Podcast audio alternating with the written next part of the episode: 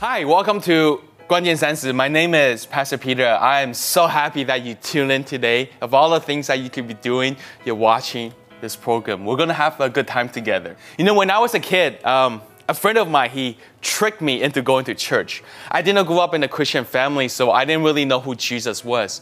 But a good friend of mine, he told me that his church has free snacks and a lot of cute girls. So he said, why don't you come to church with me? And so I did. I was in junior high at the time, going to church and learning about Jesus. Now, when I started going to his church, I realized that his church has a lot of pictures, paintings of Jesus on the wall. Now, perhaps you've been into a church like that where you see a lot of paintings of Jesus on the walls. And, and if you have seen that, you, you probably would notice that there's always this one painting, this painting of Jesus holding a little lamp. And in that picture, Jesus is always looking very kind.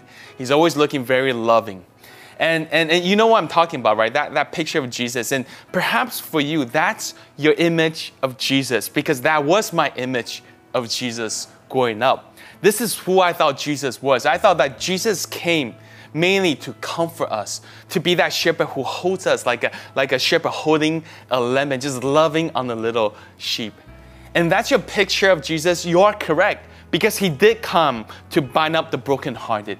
Jesus did come to speak forgiveness to sinners. And Jesus, he did come to bring hope to the hopeless. But today, I want you to know that Jesus didn't just come to comfort us. That if you look throughout the scriptures, if you look throughout the gospels, you're going to find that Jesus, he actually did something more than just comfort us that throughout the scriptures, he challenged us. He challenged the way we think. He challenged the way we live. He challenged the way we live our lives. Um, when Jesus was with the Pharisees, you see Jesus doing this all the time. He was constantly challenging the Pharisees. He was challenging these group of people who believed that they had a relationship with Jesus. They believed they had a relationship with God. Jesus was challenging them and, and asking them, what does a real relationship with God look like? Is it just outward obedience to the law, or is it something deeper? When Jesus was with the disciples, he would also challenge the way the disciples think. See, the disciples of Jesus, they wanted to be great. They wanted to be recognized by people, but Jesus also challenged that concept of greatness. He challenged them and asked them, Do you think being great is simply to be served by people? Or is it something deeper? See, Jesus didn't just come to challenge, uh, to comfort us, He came to challenge us. Jesus isn't just interested in making us feel happy or better about ourselves. Have you ever been to a, a, a shopping mall or a, a place like uh, where you buy clothes and, and you go into the change room and they have a, mirror in this changing room? And, and these mirrors, it's a little bit tricky because uh, they're called thin mirrors. What they do is they, they, they project a false image of who you are. They, they makes you feel better about yourself.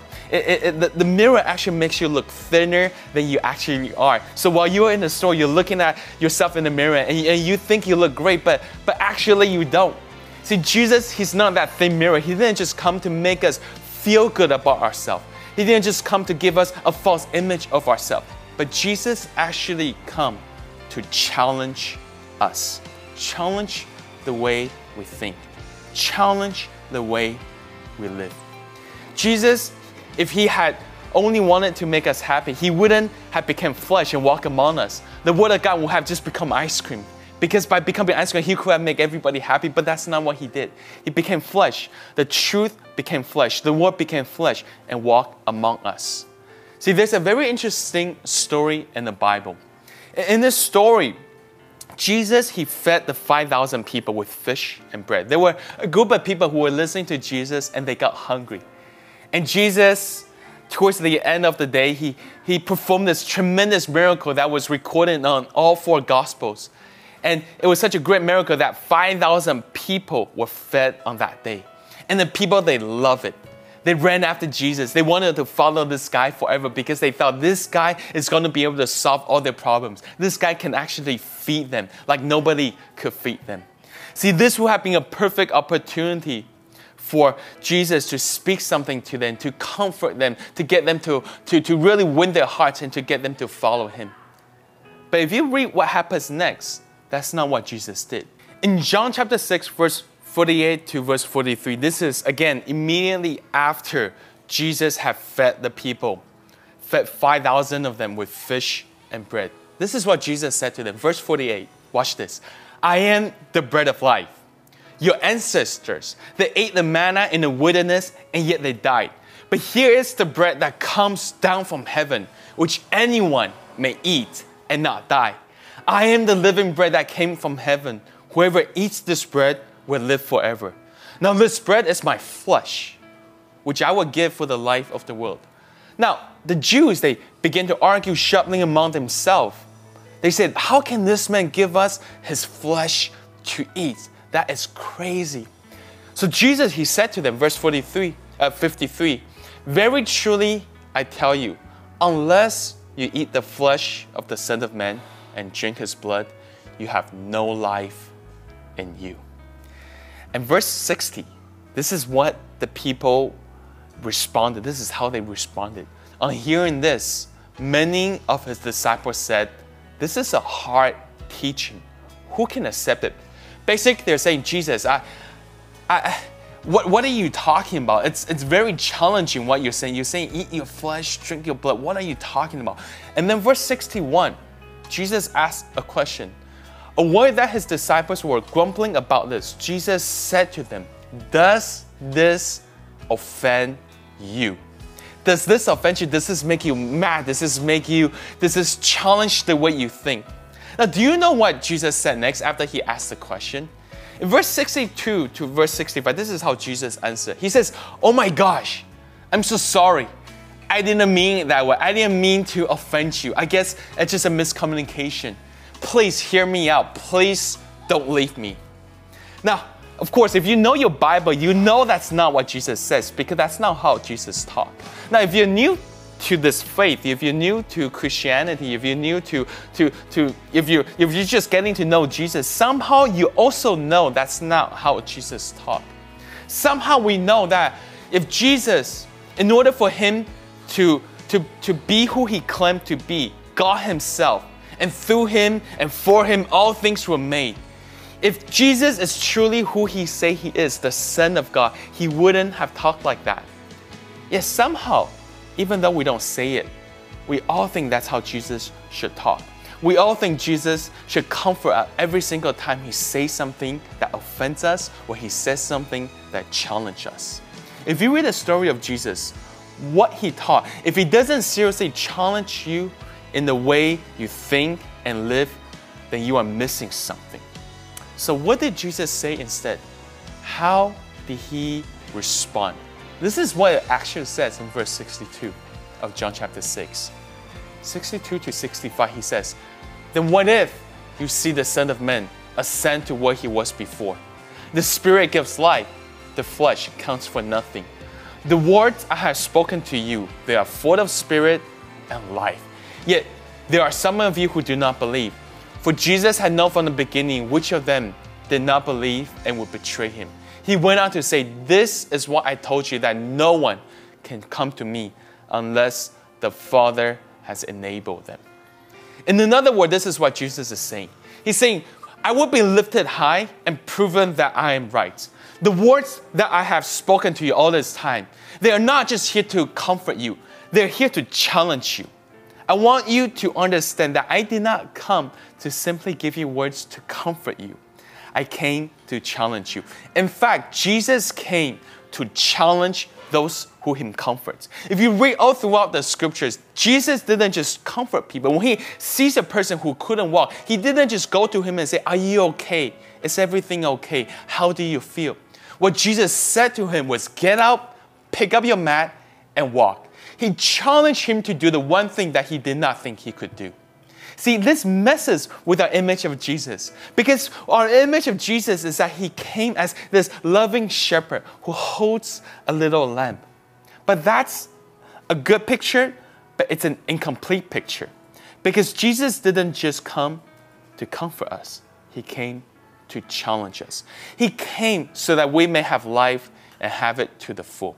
He says that if you want to truly live a good life, you have to understand that there's a lot of things that I want to teach you, I want to, to, to guide you in that's going to be contrary, contradictory to how you think life is supposed to be. Remember the story of Jesus feeding the 5,000 that I referred to earlier? In that story, people love Jesus. They love Jesus because Jesus fed them. Jesus spoke their language. Every single time we feed somebody, we are speaking their language. We are meeting their needs. And when Jesus fed them the bread, they absolutely loved it.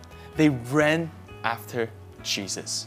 But something changed when he spoke to them and said that not only do I want to give you bread, I want to let you know that I am the bread of life. When Jesus said that I am the bread of life, he was doing something that was unfamiliar with the people. Because up to this point, people knew Jesus as the one who would give them bread. And that's why they followed him. That's why they ran after Jesus because they thought they could get some bread from this guy. But when Jesus said, I am the bread of life, He's saying that what I have come to give you is not just bread that comforts you. It's not just bread that makes you happy. I've came to give you myself, my blood and my flesh. And what that means is that you are going to be challenged in the way you think. See, the bread of life is the teaching of Jesus. It's a teaching of Jesus that's hard for people to accept sometimes. See, the bread of life is not just bread that tastes good. You know, sometimes we think of bread, we think it tastes good. But the bread of life is it's not just bread that tastes good, it's, it's actually bread that's good for you. And sometimes bread that's good for you aren't exactly the bread that tastes good. Well, we, we can have two types of different food. You know, we, we can have comfort food, we can have food that challenge us, right? The comfort food are usually food like, like chips and, and, and, and, instant noodles. And, and we, we eat them because we find them comf- comforting. We, we eat them because maybe we just broke up with somebody and, and we have these comfort food that make us feel good about ourselves. But ultimately, these food are never good for us. But Jesus, being the challenge food, he, he's a diet that actually challenge us the way we live, the way we think. That's what Jesus came to do. When Jesus gave them the bread, it was saying, Here, take the bread and go on your way. In fact, they packed 12 different baskets of leftover. Why? To go. It's come, take, and go on your way.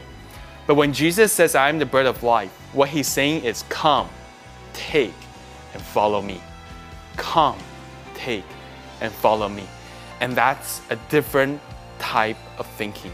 And this is why the people found it challenging. This is why the people said, I, I don't know if I can do this. I don't know if I can truly follow Jesus because when they realized that Jesus didn't just come to comfort them but to challenge them, it was something that radically transformed the way they thought about Jesus. And this is what I want to pray over you today. For those of you who are watching through television or online, I, I want to I want to pray that that God would transform the way we think about Jesus, that we would see Jesus not as somebody who simply came to comfort us, which he did, which he does. He, he comforts us, don't get me wrong. But Jesus came to challenge you in the way you think. And by challenging you, by transforming the way you think, your life will be radically different and for the glory of God. And so today, why don't we pray? Would you please bow your heads, close your eyes? We're going to pray together. Father, we thank you so much for sending your Son, Jesus Christ, to come not just to comfort us, but to challenge us. We thank you that in Jesus is all the healing that we need. In Jesus is all the comfort that we need. And no matter what we are going through, He does comfort us. But we also thank you that not only does He challenge us, uh, comfort us, He also challenge us. He challenged the way we think. And it is through challenging us that we are transformed from the inside out. So I just pray for this over all the people who are watching today. We thank you, Lord, for what you are doing causing a real transformation in our lives. In Jesus' name we pray. Amen. Well, thank you for watching 关键三十. We hope you had a great time. We'll see you again.